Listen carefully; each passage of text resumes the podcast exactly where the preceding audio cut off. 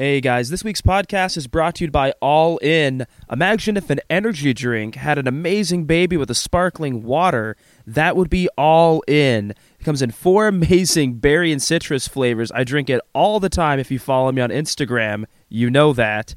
Use the discount code EthanHD312 to get 25% off. Head over to DrinkAllIn.com. That's discount code EthanHD312. To get 25% off. And let's get to the show.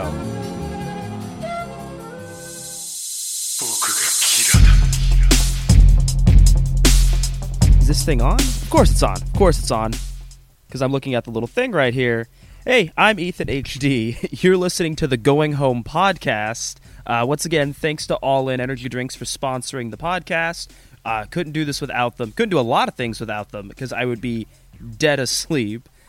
Today, my guest on the podcast is Darren Corbin, who I've known for the better part of 10 years and has been the better part of my life for the last 10 years. I was lucky enough to meet him about 10 years ago at the West Coast Wrestling Connection out in either Salem or Portland, somewhere in that area. Since then, he's become a very good friend of mine. I was recently at his wedding to Brina. Hello, Brina. And they make a couple of lovely parents to a couple of lovely cats as well. I'm recording this in my shop, Destiny City Comics, where I'm the owner and proprietor. It's a nice little cute comic shop out in Tacoma. Is cute a good word for a comic shop? We're going with you. We're the cutest comic shop in the world. I wouldn't say Tacoma, in the world. We carry a lot of wrestling apparel as well, especially for Defy Wrestling and a lot of independent wrestling. Love to support the indie comic scene as well. A quick note about this interview that I did with Darren. Obviously, there's a lot going on in the world right now. Nobody's traveling.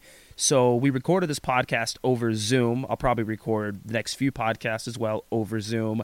So there may be times where there's a little bit of glitching in the audio. I tried to clear up as much of that as possible. Obviously, there's only so much you can do, but I definitely took care of any awkward pauses, things like that. This is also my first time doing it, so please be kind and understanding about that as well. The thing I want to try and do a little different with this podcast, this wrestling podcast, is it's not specifically about the in-ring. I don't even know if you have to know a lot about wrestling to appreciate this. It's almost more of a travel podcast and just talking with my friends and colleagues about places we've been, whether it's different countries, weird towns, road trip stories. Something I think is a little more relatable kind of to everybody who's ever traveled or been anywhere or just wants to hear about weird places home and abroad. But yeah, like I said, I'm sitting here in my shop, Destiny City Comics. I'm very relaxed. I'm in a very comfortable shirt by Let's Wrestle Apparel. You can head over to letswrestle.ca and pick up a sweet Let's Wrestle shirt. They're very comfortable. The company's owned by my friend Fahan Faruqi, who I met doing a WWE tryout back in 2010, 2011. This is back when it was still called FCW, and they hadn't fully switched over to the NXT brand or got like the new place. It was just this like gross warehouse in Tampa. Which everybody was thrilled, I guess, that the AC was on, because normally that's not a thing, because Steve Kern's a fairly cheap man. I've learned. I'm not saying that from personal experience, it's from what I've heard. He's a fairly, well, he's cheap. He's a thrifty guy. He's very conservative with his cash. Nothing wrong with that. But yeah, if you want to be as comfortable as I am and as stylish as I am, grab yourself a Let's Wrestle Apparel shirt. Definitely wrestling's first true fashion brand. They also make masks, like the kind of face masks you wear now that everything's going on with the pandemic, or even just custom apparel for if you have like a sports team. But yeah, like I said, head over to letswrestleapparel.ca. It's a Canadian-based company. Tell them Ethan sent you. On that note, let's go ahead and get into my interview with Darren Corbin. Cool. So I'm with Darren Corbin. Darren, thanks for coming out and doing this. No problem, and I'm glad to be the first guest of this. This is going to be super fun. Me too. I literally didn't reach out to anyone else. I was like, I will happily wait until your schedule clears up. Like, oh, I mean, now I'm even more flattered, and I'm glad that it actually worked out, because like normally, like a lot of times, you know how it is. Like sometimes you're just trying to, I want to do this, and then something either will come up or something weird happens, especially now. And I was like, oh no, this I can actually do. I can actually make this work. And I figured now's a really good time because like almost everybody I know is like stuck at home. Like nobody's like, oh, I would, man, but I'm going to be in Japan for like 6 weeks. It's like, ah, oh, no, you're going to be on your couch watching Netflix for 6 weeks. I've been having, you know, it's been really funny. Like, I think we've all had like that list of excuses that we were able to use for so long for people to be like, oh, sorry, man, I can't do it. And like the honest to God truth is like what I've been doing for most is just being like, man, I'm going to level with you. I do like a Q&A on my Patreon. So if you like want to join that and then see if the questions have already been answered. And then I've also thought about like YouTubing, like putting a video up that are like, these are my 5 frequently asked questions. Do not message me if this video pertains to you. But like your concept, I was like, oh, this will be fun. I don't really get to talk about these too much. Yeah, right. So I think it's something a little different. It's mostly just, you know, it's travel talk and all the weird places we get to. And I think wrestling has like an advantage over other travel places because like most travel like podcasts I was listening to, it's like I went to Cabo for like 6 weeks on vacation, or it's either that or it's like I went to Rwanda on a retreat and it was the worst. But I feel like no one ever talks about like going to like weird like Willamina, Oregon with like a population of like 60 people and like eating at the one restaurant / courthouse or something. Where everybody like turns and looks at you because you're not a local. Like they just like pivot and they're like, it's like if there was a record playing, it'd be the record scratch on the, you know, on the jukebox. But yeah, exactly. Because it's like they know literally everybody in that town. Like you cannot fool them. Like you are not from here. Like, they can smell it on you. Nothing you can do will make you like. It's like if you walked in with like a fake mustache, and you're like, "Hi, fellow town." Yeah, you know, like what? Yeah, like how are you gonna get it?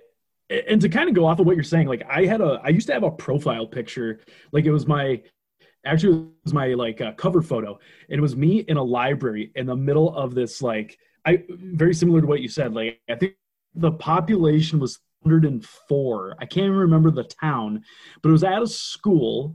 And surprisingly, like, it was a good crowd, like 200 and some people showed up. So either the whole town showed up or I don't know how he did it.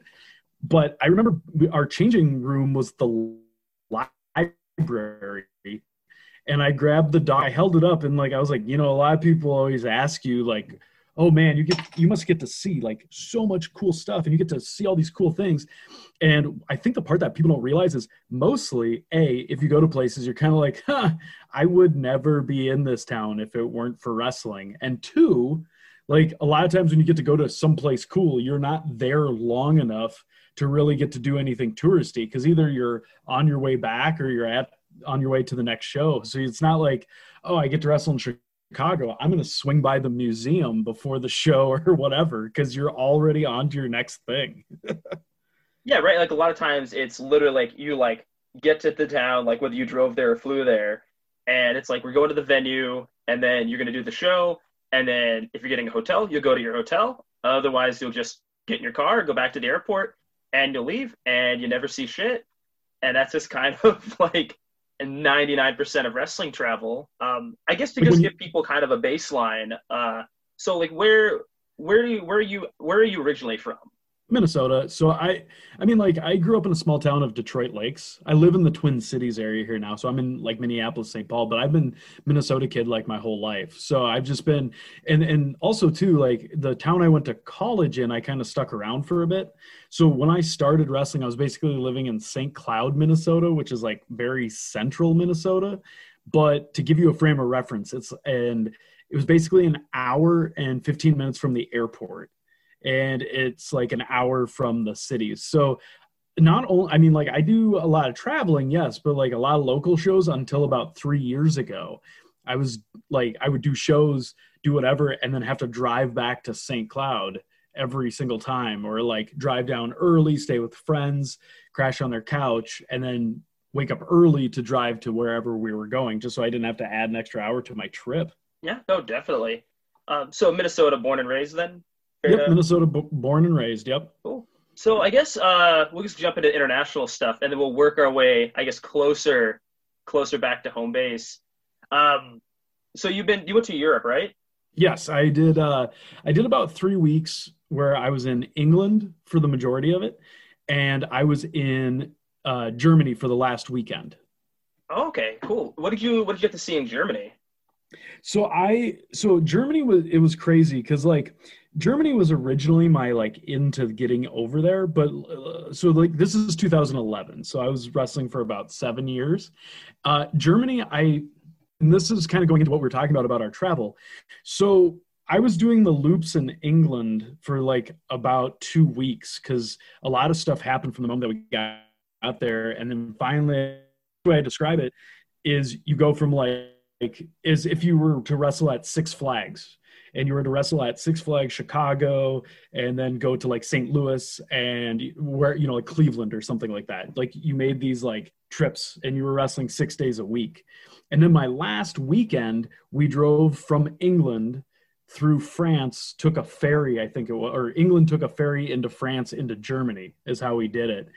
And honestly, when we got to Germany, I was like so exhausted because like it had been a crazy trip. We had like always packed a bunch of us in the car. So there was always like multiple people in the car and I was just like tired from the travel. And then we got to Germany and like the thing that I've talked about this before, but the thing that took the wind out of my sails is you've wrestled Fit Finley, right? Yes, I have. Okay. So like I did slow motion in Germany and he told me it was the most embarrassing thing he's ever seen in his entire career. And so it like took the wind out of my sails. And I basically just stayed like at the hotel. I think we went and grabbed McDonald's and I went to the hotel.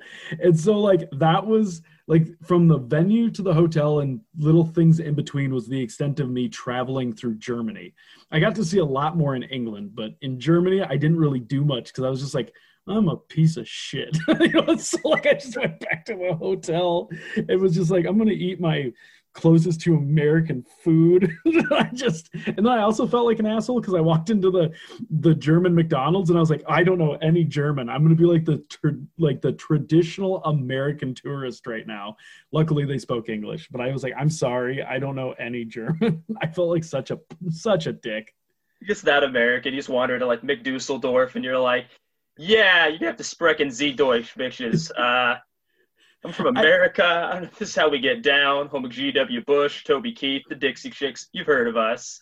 No, like the only thing that would have been perfect is like if I walked in with a belt buckle, like a giant belt buckle in the shape of the United States that said "Not from here." Like that's how I felt walking in. And if I could have been like, what do you call a hamburger in Germany? Like what?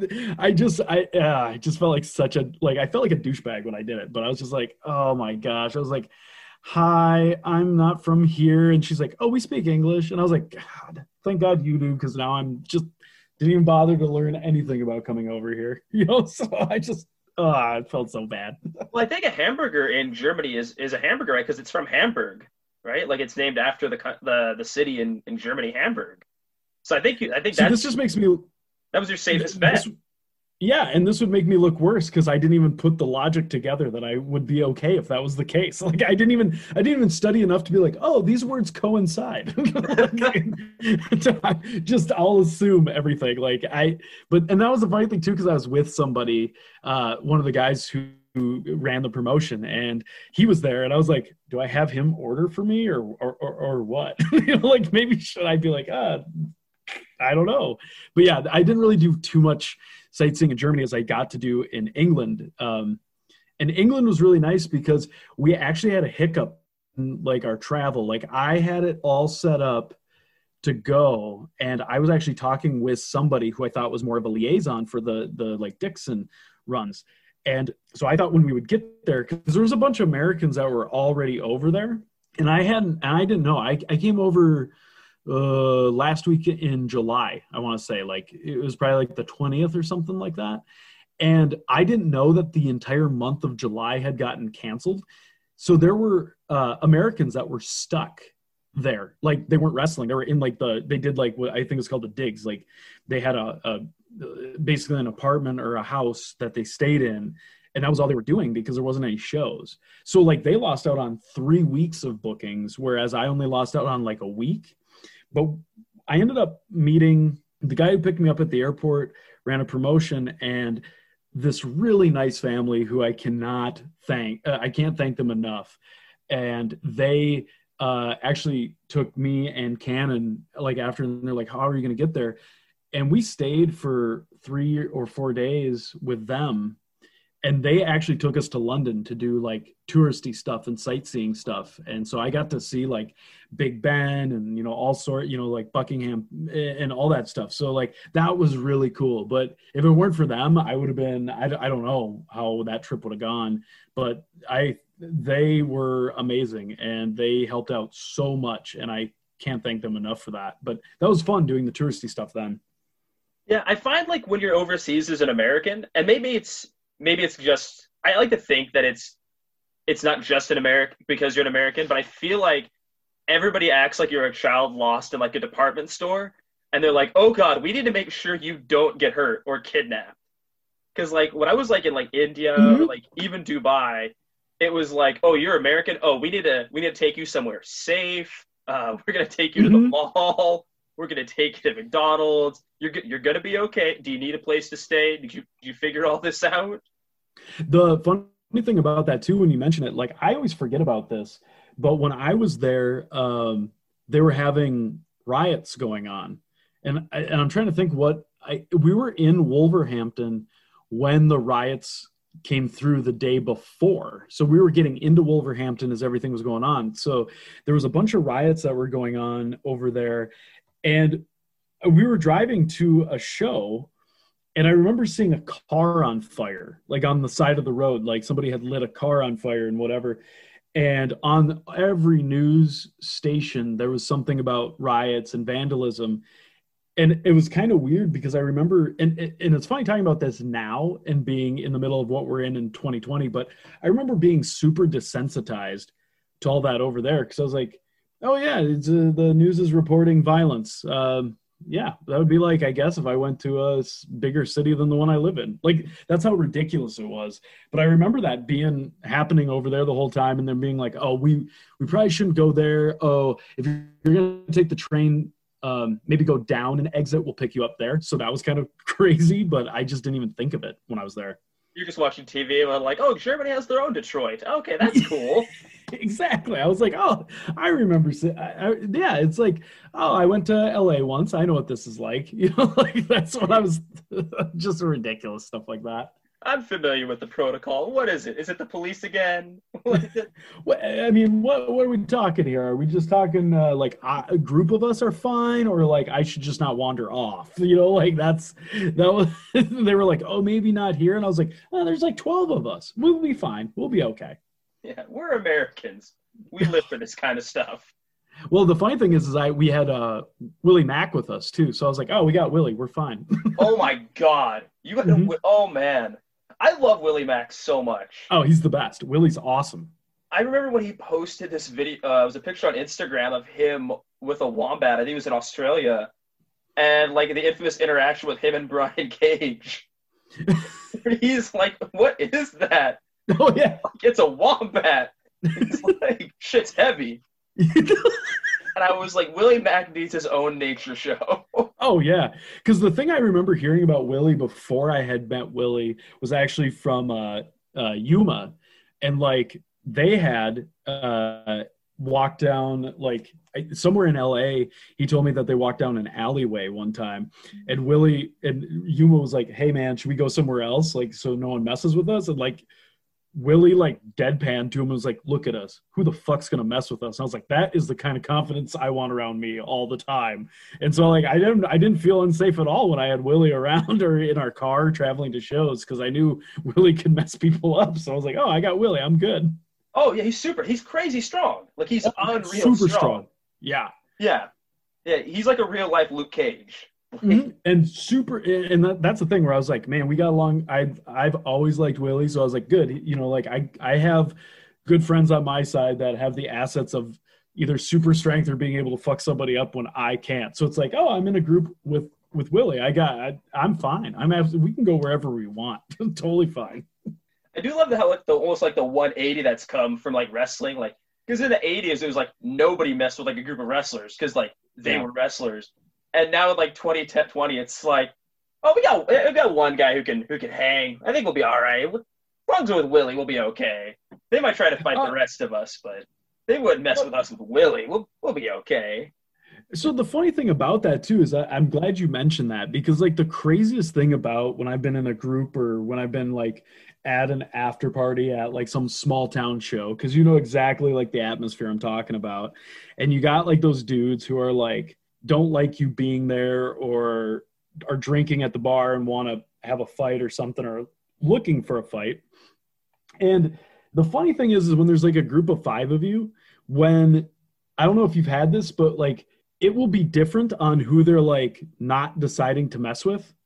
So, you know, you could have like your group and they'll be like, well, I'm obviously not going to mess with the guy who's in the tank top with the big muscles or whatever. Like, you know, for example, we could be out with a guy who's like over 6'4" and they're like, not going to mess with him. And then sometimes you'll be at like a show and then the group of you go out and then they're like, I'm not going to pick on that 5'6" dude. He looks like he knows some shit. He looks crazy. Small people are crazy. And it's like who they decide to like not like go after are really, it's always odd and it's always varied on towns. Like I've been at a show where like somebody was like, they're like, that dude right there. Like they were talking through the guy in front of me and they were like, that dude right there, man, he's crazy because he's got red hair. And I was just like, yeah, fuck, I'm just insane, man. Like, and like in my head, I was like, oh, God dang it. Are we going to have to fight? Like, that's what I'm thinking the whole time. And then in my, you know, and this guy's like, nah, man, redhead. Like, as if like, oh, you summon demons. I see your demon behind you because I've never seen anything with red hair before. You know, so it's like, but just it's odd like each spot. But you're right, like no one used to like try and mess with wrestlers, and now it's like, oh, trying to see or size up or whatever it is. But normally those get diffused pretty quick, I've noticed over time.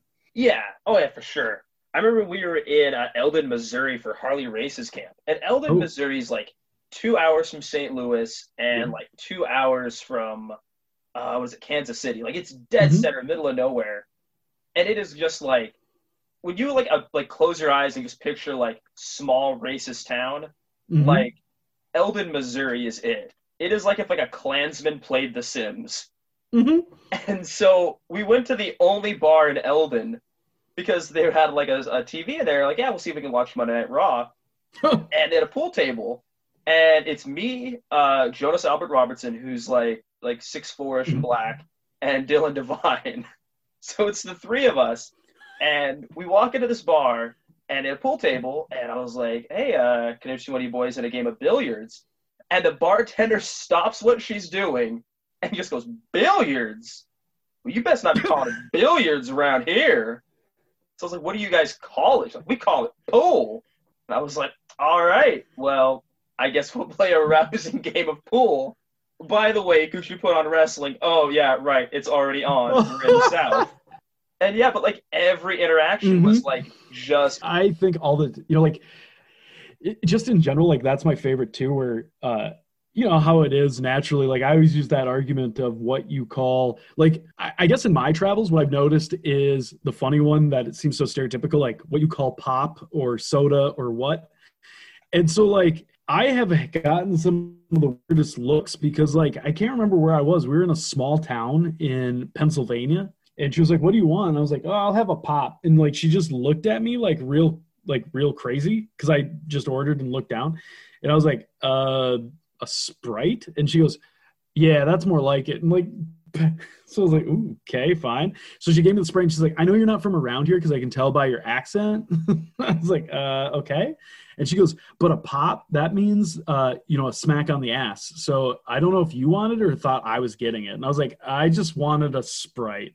I didn't want any of the things you suggested. I love that argument too, because we all know what somebody means. Like in a food setting, if somebody says soda or pop. But I love that she was like, but just so you know, it could mean this.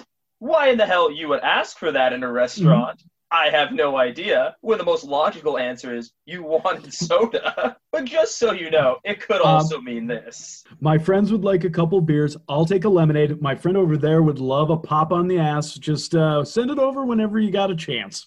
Yeah. Yeah, straight from the chef, if at all possible. We just get that straight from kitchen to table, pop on the ass. That would be ideal. Is there a chef's table we can bend him over? That'd be even better. We just find a little kitchen in the back, and we'll make it easy for you if we can. We'll help out. We're the ones wanting it. We're the ones ordering it. We couldn't get it in any of the other bars around here. I don't know if you can tell by our accents, but we're clearly not from here. In our home country, it's customary to get popped on the ass by the chef as a way of saying thank you for your patronage. We always used to make the joke, too, like we would walk into a place and then realize it's cash only. And we'd always be like, oh, our New York money isn't welcome here. And I guess because I grew up in the city or whatever, cash only was always kind of low key code for we're not paying taxes for this shit. It would always be some random mini mart, or half, I don't say a bodega, but essentially just a bodega, we're cash only, and it's you're not paying taxes on this stuff. I get it, but I guess to backtrack a little bit. So you're saying that your guests, or I guess your hosts, took you around England. What did you guys check out while you're in England? So I got to see pretty much everything that was touristy. We got to see Buckingham. That was really cool. We visited a couple spots where we could see the guards, the changing of the guards. I got to see Big Ben. I got to do everything where I stayed. I took photos of myself in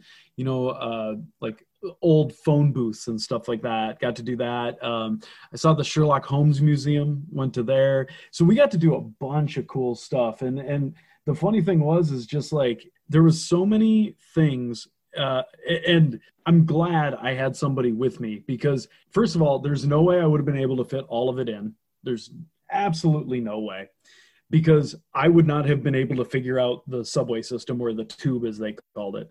And I was shocked what if we want to see Big Ben? Oh, we'll hop here and then cross over here and go here. And I was like, oh my gosh, I'm so glad you guys know this. Cause going back to what you said of the Americans seemingly we got to protect him. Last kid in the department store.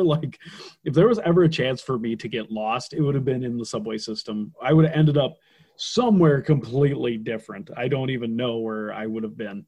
Right. And I always feel especially visiting somewhere touristy, I guess in my head, I was called the Lost in New York trip.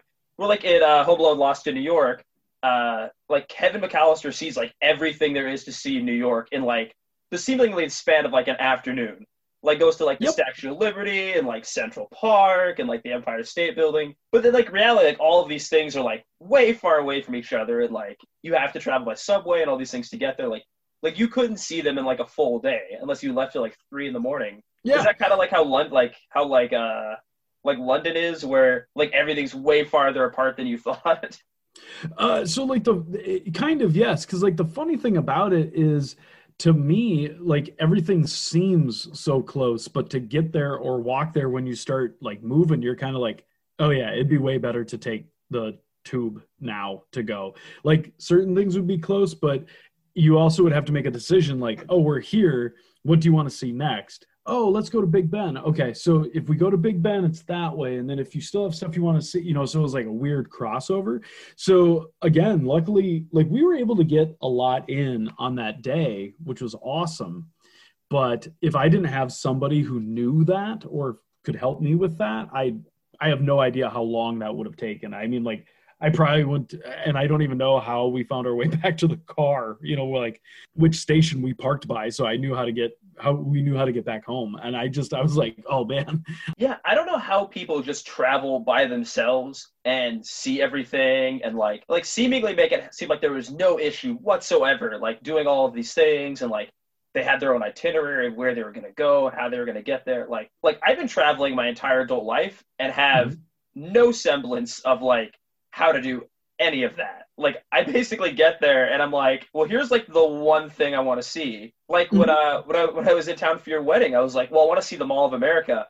Yeah. But I had no idea from our hotel how far that was to the Mall of America or how we were going to get there or what would be the quickest or cheapest way to get there.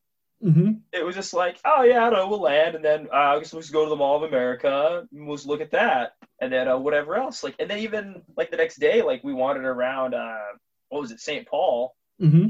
and just stumbled across the cathedral. Yep. Like I had no idea like if we were going to see it or where it was, and just lucked out that the place we got breakfast just happened to be like 4 blocks down. But yeah, I was like, we'll just walk into town. Oh shit, it's right there. Oh, this is convenient.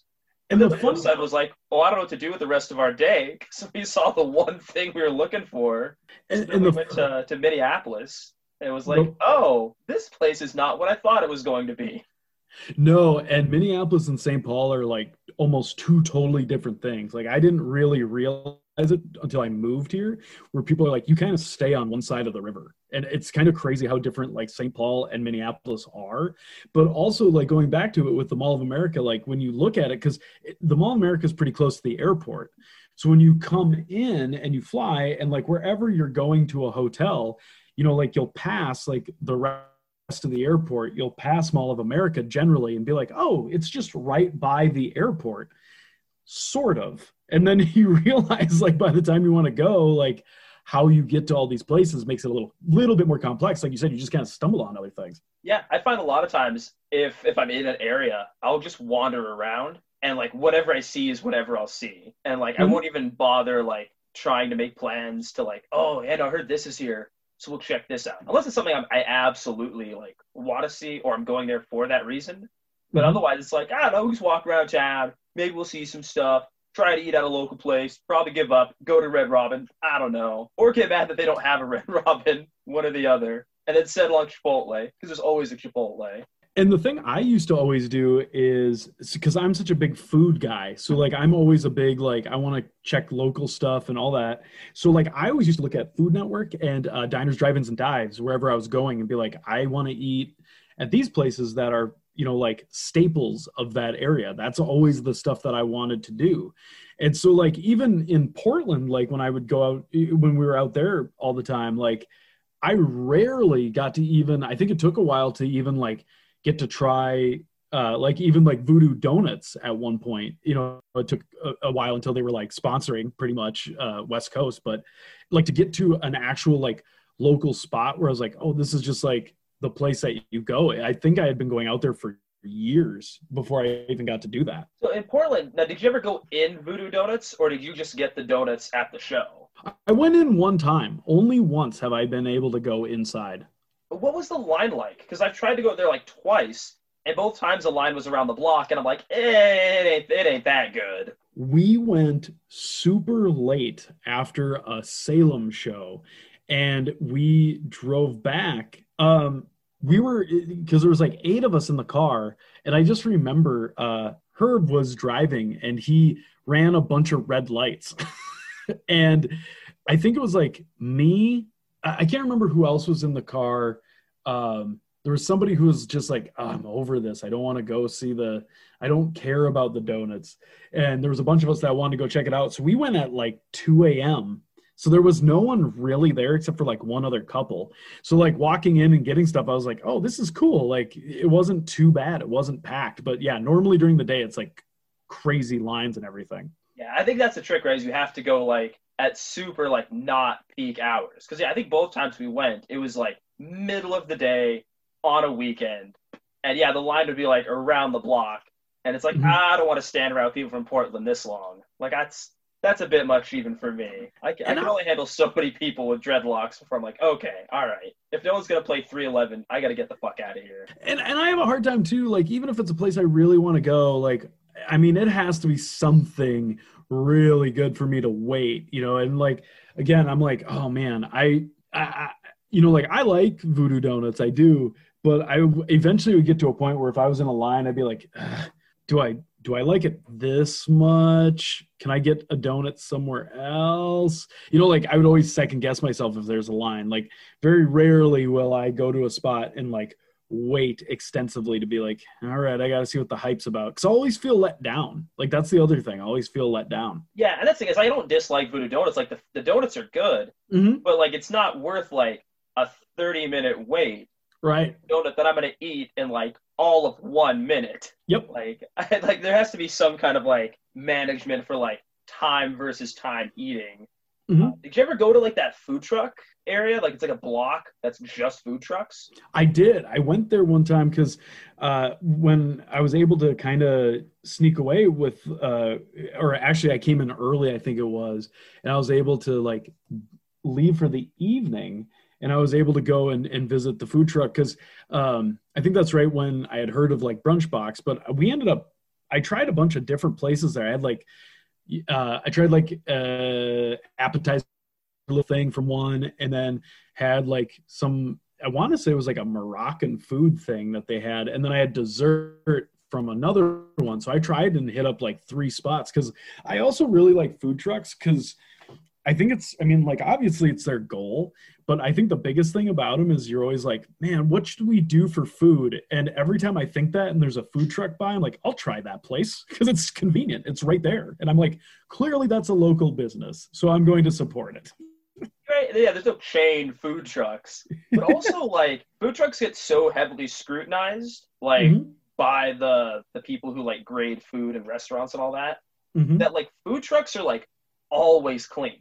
Oh, like, yeah. You're not going to find, like, maybe if you were, like, middle of nowhere, like, Pawtucket or something like that, you might find, like, if there's just a random food truck on the side of the road, mm-hmm. maybe sketch. But if you're, like, in a city and, like, there's a food truck, like, guarantee you they have, like, an A++, like, for cleanliness. Oh, yeah. ODB, you know, she has a food truck out here, and I remember she came to one of the shows. Like, she served food at one of the shows we were at.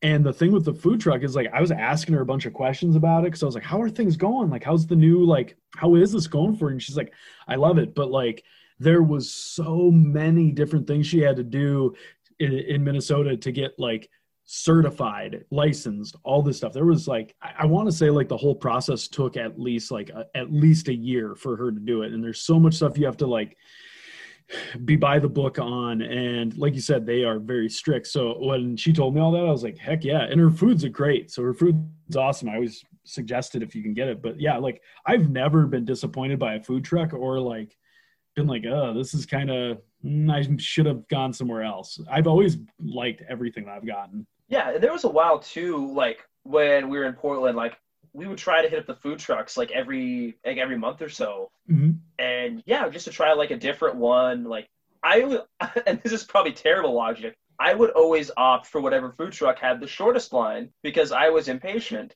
Mm-hmm. Even though I know in my head, the longer the line, like the better the food probably is. Mm-hmm. But even, so I'm going to say I probably had the majority of like the minor league food truck food. Mm-hmm. And even that was like, yeah, was always great. Oh yeah. There was a weird taco one that, yes, I remember. And that one was probably like my favorite one because they had like a bunch of like obscure things like they would put on tacos. Like, so there was like the chicken, the beef, cabeza, lingue. And then mm-hmm. there would be like other random meats. Like I think one of them was like alligator or crocodile. Mm, yeah, no, I know exactly which one because I was intrigued by it because they were doing a special. That was there. That was, yeah, they were doing the one with the alligator, and I almost stopped. It was the same thing. The line was long, and I had already gotten something, I think, that was kind of like, you know, like nachos or a quesadilla from someplace. So I was like, I guess I'm not really feeling this. I kind of want something different. But the place I ended up going was, I think, kind of right next to it. But they did like this crazy like crepe dessert with like 3 scoops of ice cream and everything, and it like hardened into like just this castle of like sugar, and it was so good. But I was like, I definitely picked the right place for dessert today. So we're getting pretty close, I guess, to the end, like maybe five minutes or so. I don't know, I guess we go as long as we want. It's a podcast, right? But yeah, I guess it was a quick run at like what are all the countries that you've been to. So we covered like Germany and England. Yeah. I've mostly, and I've gone to Canada, obviously, because it's easy. And the thing with Canada is the border crossing for us, for here, for a long time was always such a pain. Like, we would get pulled into customs and like searched. And the one up by where we go, connecting up north, I would always get like the weird questions from people where either I didn't answer the question correctly or whatever, because I remember I was going up and I was basically going to be gone, I think it was like 6 days. And I got the like, so what are you coming up here for? I was like, oh, I'm going to catch a couple wrestling shows. Okay. How long are you going to be up here for? I was like, probably about a week. What do you mean probably? And I was like, it might be 6 days. It might be 7 if I sleep and then decide to drive back. Oh, is your work okay with that? I was like, yeah, it's called vacation. You know, like I was trying to, so we've always gotten the third degree and we've been like pulled into customs like 3 times up there. But yeah. And the funny part is I've had more issues there than like when I flew to like foreign country to do stuff. But my goal was always to add like a couple more countries to the list. Like I want to obviously try and travel and get more. And like my goal before everything went to hell was, oh, I want to just keep knocking states off my list and like get new states and fly to new places. And like, that was my big goal. So like, that's what I was hoping for. So I haven't really done like too much in too many other countries, just like trying to get a bunch of the states now. Yeah. That was, yeah. I mean, totally. And that's the thing is like, there's so many states just in the U.S. that I don't say like feel like a totally different country, but there's like a completely different feel. Oh yeah. Than like what you're used to back home. But yeah, and Canadian, for whatever reason too, like Canadian border guards, to jump on this, it feels like they always try to catch you on something that's like very random. Like I remember we were coming across once and they're like, do you have any weapons on you? And we're like, no. He's like, do you have any guns? No. Do you have any knives? No. Do you have any nunchucks? They're like, oh, well, shit, you caught me. You caught me, man. My name's Leonardo. This is Michelangelo. This is Donatello. We got Roth in the back. He's an ass. Like, but yeah, they're just trying to capture like weird stuff. And it's like, look, buddy, I'm from America. What horrific thing do you think I'm going to do in your country that I couldn't do in my own and to kids? Yeah. Like, why would I come here and hurt you kind, gentle people when there are people in my own country that I can harass and harm? I'm glad you said that because that was one of the last times I went up there. This caught me so off guard. It was actually one of the easiest trips I had coming through, but I got the questions in the series of 3 were this: do you have $10,000? And I was like, $10,000 cash. I was like, no. I was like, who carries that kind of money on them? Do you have anything to declare? Any food to declare? And I said, no. And then the final question was, do you have any pictures of underage kids on your phone? And first of all, like that question's weird already, but like, you know, like what guy is like, even if you were a pedophile and they're like, do you have pictures of underage kids? And you're like, sir, I can't tell a lie. It goes against my code of morals. I do. You know, it's like, or where do you get caught going? It's like, do you have anything to declare? No. Do you have cash? No. Do you have pictures of kids? Yeah. Oh, no, not kids. You know, like who gets caught in that? And then I realized that somebody told me that there was a big like child pornography bust or something like that. And I was like, if that's your way of trying to like trick me into giving you something, or like if you expect to be like, do you have pictures of kids? And here I am like, oh, and I start doing like the Key and Peele sweat in my car. You know, like what are you expecting my answer to be? I assume they just want to catch the George Washington of pedophiles, right? That sir, I cannot tell a lie. Yes, I do. like the idea of like, this is my true demon, but I will always be virtuous and never break a commandment on the lying. Like, that's where I even out. That is where I can carry my flag white enough to keep it away from dogs. You know, like that. How exactly is like that going to be the thing that trips you up? I don't know. Was that when you went to Canada? Was that with? Was that for Danny Duggan for CW? It wasn't for Danny, but I was with Danny. And in this story, if I can get it in, is crazy. Absolutely, and, I love crazy.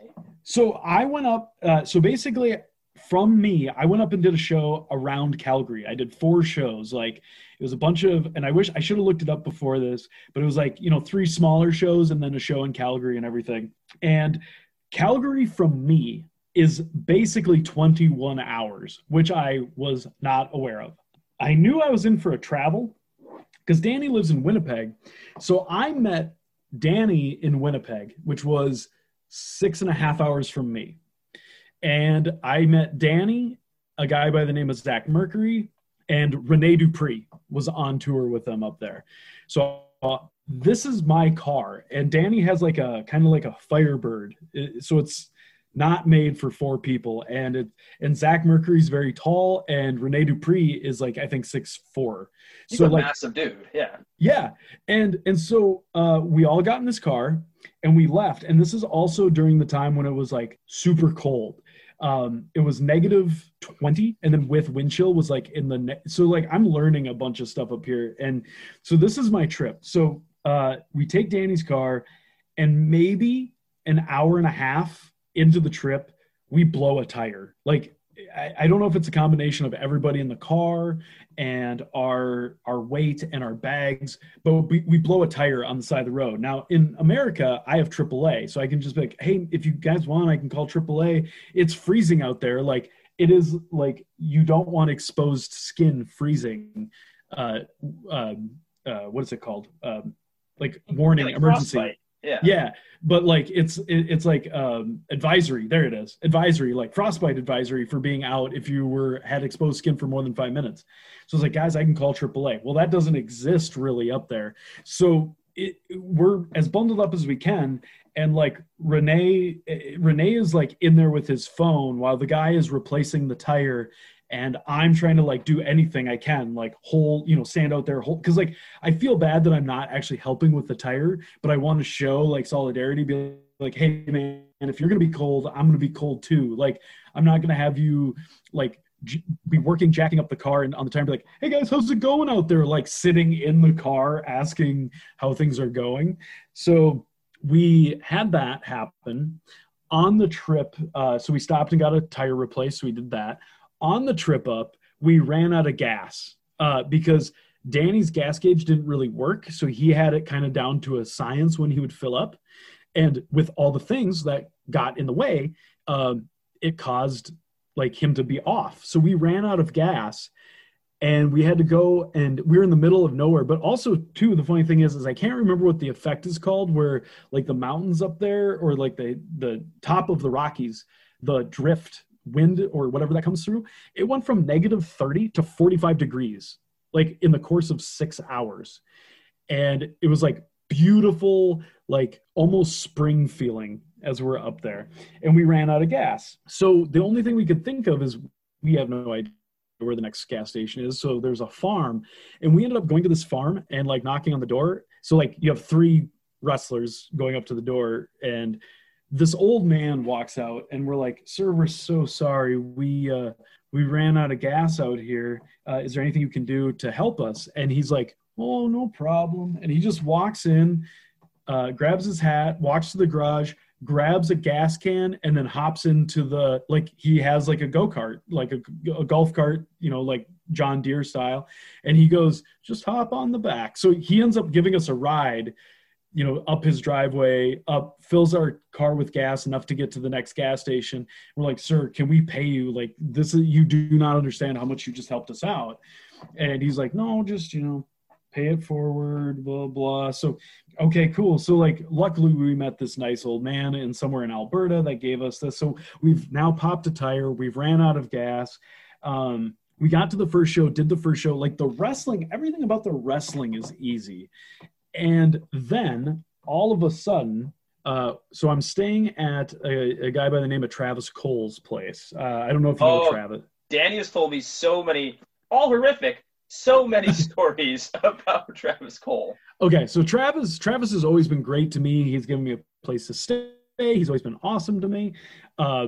But yes, Danny, I know has social media in general has just like, I guess it would be considered some kind of hazing probably from the outside if you're looking in, but we were staying at his place, and Danny like woke up in extreme pain, like lower back, extreme pain, couldn't barely move. Like he was laying in a bed and was in so much pain that he moved to the floor because he could not get comfortable. And this is where I learned about like the Canadian healthcare system. Cause I was like, oh, I get to see this in action. I realize there's clinics, and I realize there's like those quick emergency clinics. And we were in Calgary, so we went to the big clinic, and we took him there. And I mean, like he was in so much pain, and I was like, I don't know what happened because I have no idea.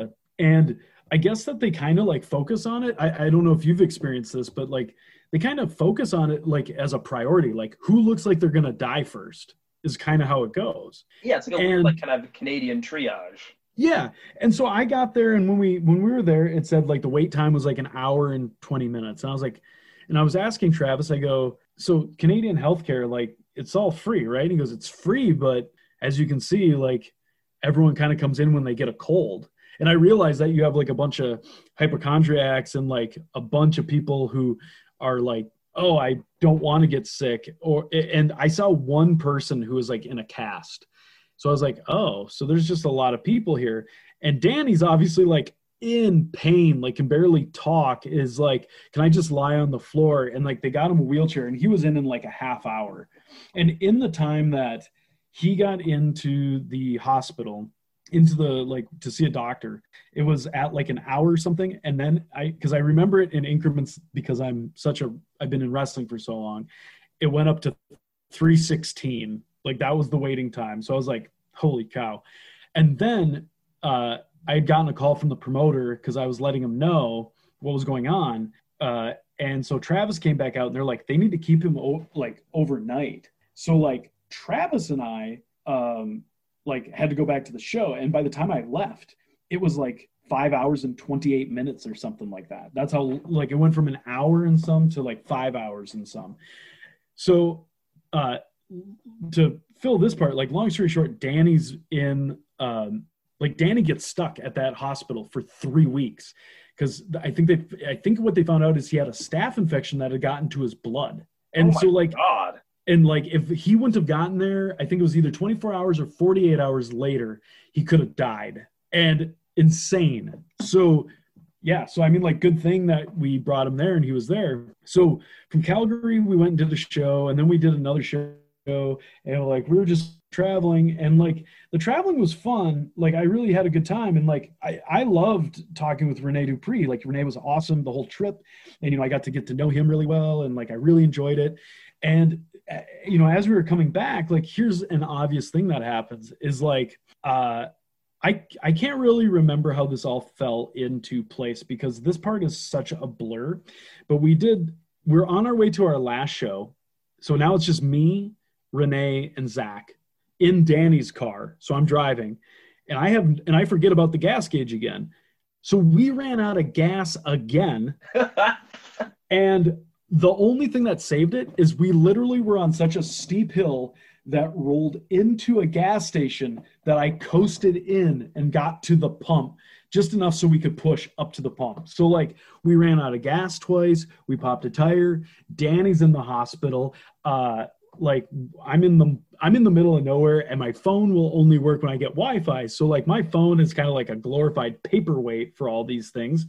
And, we do the show, and then after the show, like I'm getting basically two sides to every story, what's going on. And at first it was Danny wants, because Danny has his merchandise and he has a big bag of merch.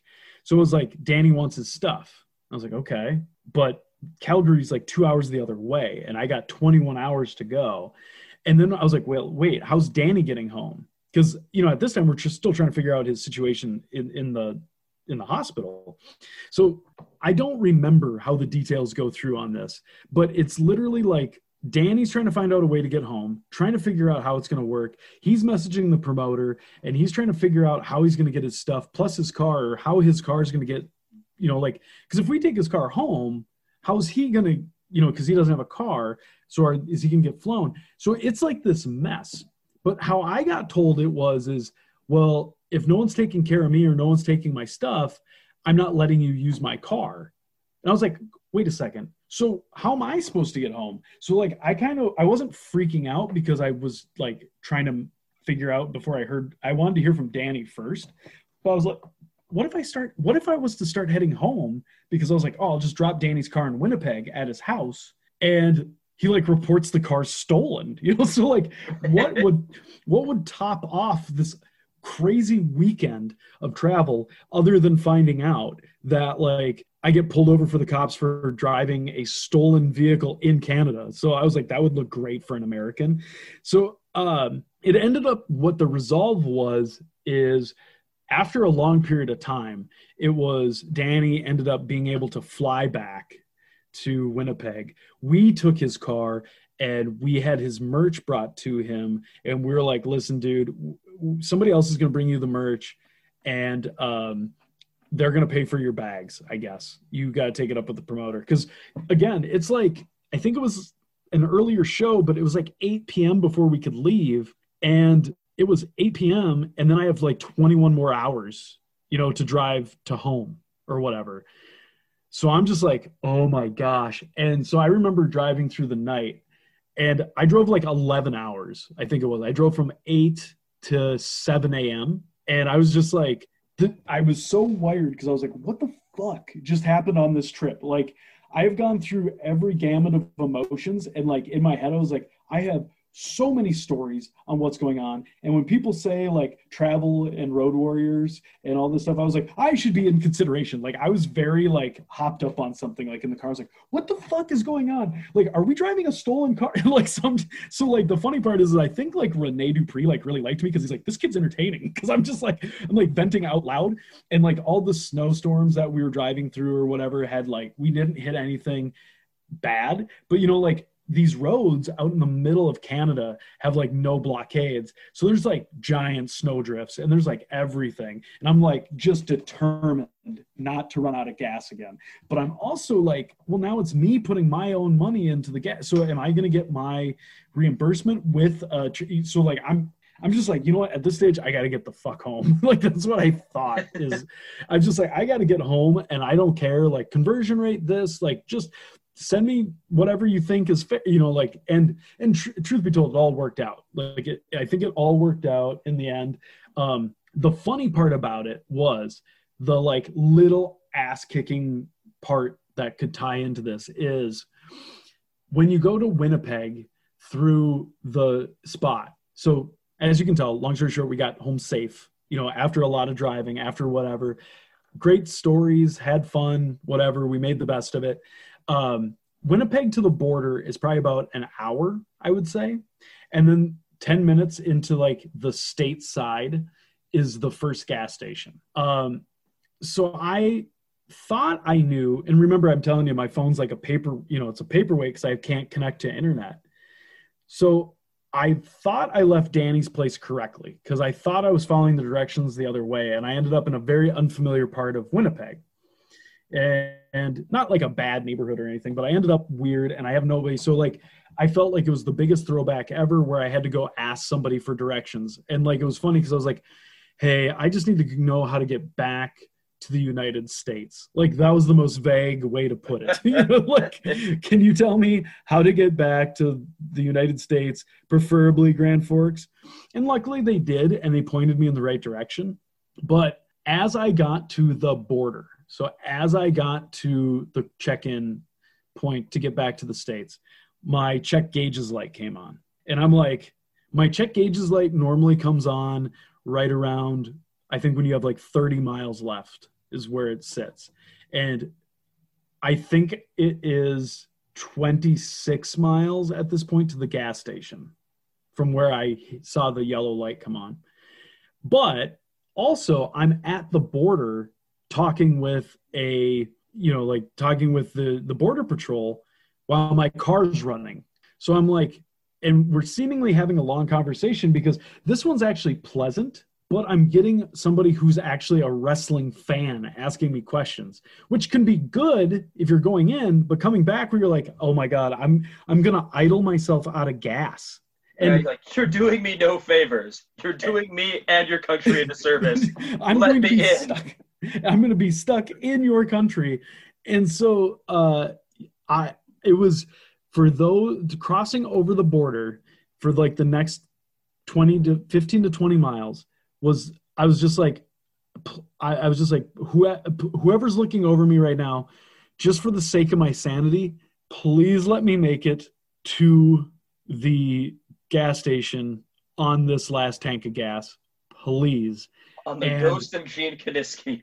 Get into this gas station. Please, anybody. And it wasn't like I ran out of gas and rolled in.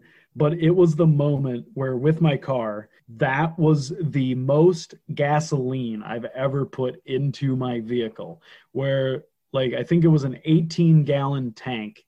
And it was the first time I had probably it's the first and only time I have put close to like 17 and a half gallons in it. And I was like, oh my gosh, no, I'm gonna, cause like if I would have ran out of gas by myself, as soon as I crossed back America, I would have been like, you know what? Maybe wrestling's not for me. Like, this is somebody telling me something. Yeah, this is clearly all me. Like, we're taking everybody else out of the equation. This is clearly just something that I'm doing. It's clearly me. Like, this is what, like, I, you know, like, one of my friends almost died.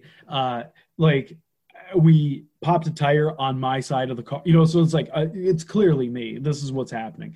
And I remember getting home. So like I said, it's 21 hours. And I remember getting home like right in time for dinner. And I think what I did is I ate dinner because my parents actually live. So that's the thing. I lived in St. Cloud. My parents actually lived 2 hours closer to the border. So I stopped in my hometown of Detroit Lakes. So it was actually a little bit sooner, but I stopped and ate dinner at my parents' place and just, they were like, how was your trip? And I was like, buckle in. I have stories. And I just like, during dinner, I talked to them about it was like, we talked for over an hour and I finished eating and it was like, you could finally relax, or I had eaten a big meal or whatever it was. And I remember going downstairs and passing out on the couch. Like I was so mentally exhausted that it just took everything out of me. But that trip was so crazy. And I just remember because I remember having to message Danny and being like, were you going to call the cops on me for taking your car? I remember like having that conversation and having him have to tell me, but you know, like those games of telephone where you have like three people telling you the same thing. And it's like, okay, so that was out. That was left out. There's this. Oh my gosh, please just let me get home. But I made it. I made it safe. And that's actually the last time I'm pretty positive that was the last time I went to Canada. And that's been 6 years ago now. Just swore it off after that. Yeah, because like the most I've ever went is I was doing shows for a place called up in Winnipeg. I was doing shows that were running every third week. That's actually where I got to like meet Gangrel, where I got to meet Dave a lot. And but you know, like those were easy because we had a statement because they were filming TV. So we would always hand the Border Patrol, like, this is our entertainment. Like, we're sports entertainers. This is what we do. And we rarely had any issue getting across the border. We had no problems with that. So, like, this one was just like, oh, it's catching up to me for all the times I made these trips without any problems. But, yay. All compounding into one. Mm-hmm. And then, dude, thank you very much for doing this with me. Where can people find you on social media? Okay. So most of it's really easy. Like Twitter and Instagram is just all at Darren Corbin. I do a lot of YouTube stuff where it's just Darren Corbin TV. You can type in Darren Corbin. You'll see my profile pop up. I obviously always plug my Patreon. I do a lot of like exclusive videos there. You and I did the video there for shirt dicking. We talked about its origins. We put it up there, but those are my big ones that I normally do. Those are my main four that I plug. All right. Sweet. Come for the Patreon. Come for the shirt dicking. Stay for everything else. Well, yeah. Once again, man, thank you very much for doing this. I appreciate it. I'm stoked that I could have you as the first guest. This was an amazing first episode. I hope. Fingers crossed. I feel like it was. I hope you feel like it was. Yeah. Thank you, man. Oh, I had a blast. All right, guys, we made it. I think we made it through our very first podcast. Once again, I want to say thank you to Darren Corbin for doing the podcast. You're an amazing guest. You're an amazing friend. Like he said, follow him on all of his social media. He also does these really fun videos where he does like a back and forth with a consultant that he also plays as well. It's absolutely hysterical. It's all over YouTube. It's all over his Twitter, all over his Instagram. Can't miss it. Again, thank you to All In Energy Drinks. Thank you to Let's Wrestle Apparel. If you're looking for me to hunt me down, you can find me on Twitter at RealEthanHD. I'm on Instagram at EthanHD312. I'm on Facebook as EthanHD. Once again, thank you guys for listening. This is the Going Home Early podcast. I will see you all soon.